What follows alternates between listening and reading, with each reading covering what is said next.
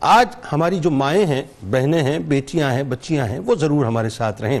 ویسے مرد بھی رہیں تو بہت اچھی بات ہے، لیکن خاص طور پہ یہ پروگرام خواتین کے لیے، کیونکہ آج انشاءاللہ ہم انتہائی ممتاز ہستی کی بارگاہ میں ہدیہ عقیدت پیش کریں گے، جنہیں دنیا سر جھکا کر حضرت رابع بصری رحمۃ اللہ علیہ کے نام سے جانتی ہے۔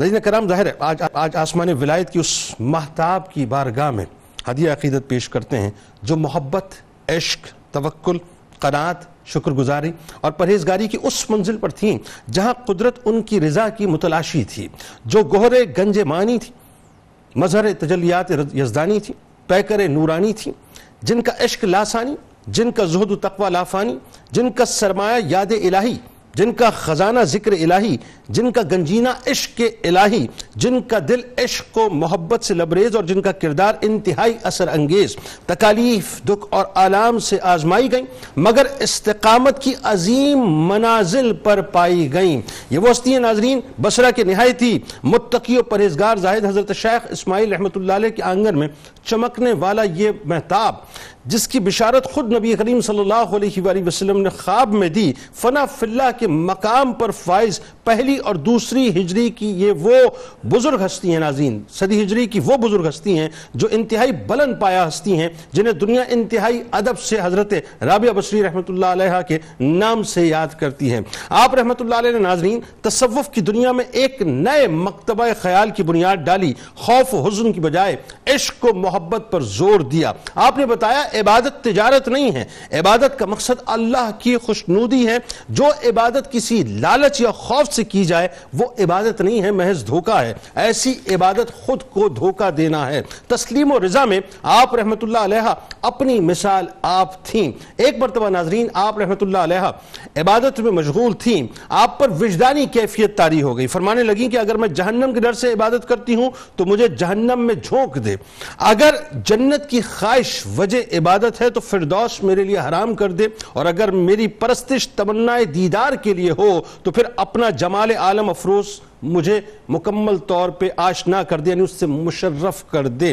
تمام رات عبادات میں مصروف رہتی، دن میں روزے رکھتی، بوقت فجر قرآن کی تلاوت کرتی، دن چڑھتے ہی مناجات کرنے لگتی، پھر کہتی کہ میرے اللہ، رات بیت گئی، کاش مجھے معلوم ہوتا کہ تو نے میری سلاد قبول کر لی، تیری عزت کی قسم، میرا یہی طریقہ رہے گا جب تک کہ تو مجھے جواب نہ دے۔ اگر تو مجھے اپنے در سے دھتکار بھی دے گا، تو میں نہ ہٹوں گی کیونکہ میرا دل تیری محبت میں گھر گیا ہے۔ آپ رحمت اللہ علیہ وہ ہستی ہیں ناظرین جن کو اللہ تبارک و تعالیٰ کے عشق و محبت نے دنیا کی ہر چیز سے بے رغبت کر دیا تھا۔ وہ تھوڑی سی غذا اور تن ڈھاپنے کے کپڑوں پر قناعت کرتی تھی، اپنی جوانی رضائے الہی کے لیے وقف کر دی تھی۔ حضرت رابعہ بصری رحمت اللہ علیہ دن رات میں ہزار رکعت ناظرین نماز ادا کرتی تھی۔ لوگوں نے اس کی وجہ دریافت کی تو فرمایا کہ میرا منشا ثواب حاصل کرنا نہیں ہے، میں ہادی بر برحق محبوب الہی صلی اللہ علیہ وآلہ وسلم کو خوش کرنے کے لیے ایسا کرتی ہوں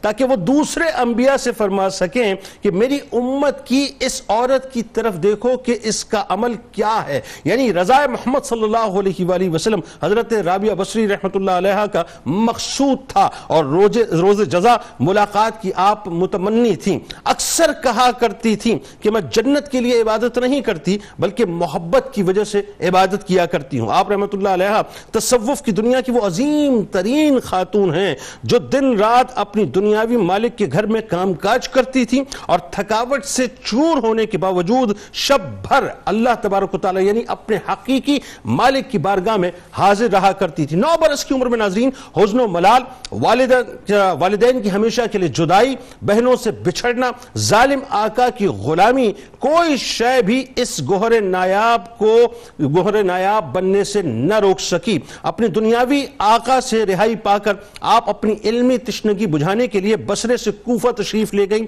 کوفہ اس وقت ناظرین آپ جانتے ہیں کہ تعلیمی میدان میں سورج کی مانند چمک رہا تھا۔ آپ نے اس روشنی سے اس قدر اپنے آپ کو منور کیا کہ آپ رحمت اللہ علیہ کے معاصر فقی اور محدث آپ کی مجلس میں حاضر ہونے کو باعث سے فضیلت سمجھا کرتے تھے۔ حضرت سفیان سوری رحمت اللہ علیہ جیسے معتبر اور جید محدث عقیدت سے سیدہ کی بارگاہ میں حاضر ہوا کرتے تھے حضرت رابعہ بصری علیہ انتہائی ذہین و فتین تھی، آپ حافظ قرآن بھی تھیں، اور اس کے ساتھ ساتھ آپ قرآنی علوم اور حدیث پر بھی مکمل طور پہ عبور رکھتی تھیں۔ بسرہ میں رہائش پذیر ہوئیں، تو آپ کے زہد و تقوی اور علمی کمالات کی خوشبو ہر سو پھیل گئی۔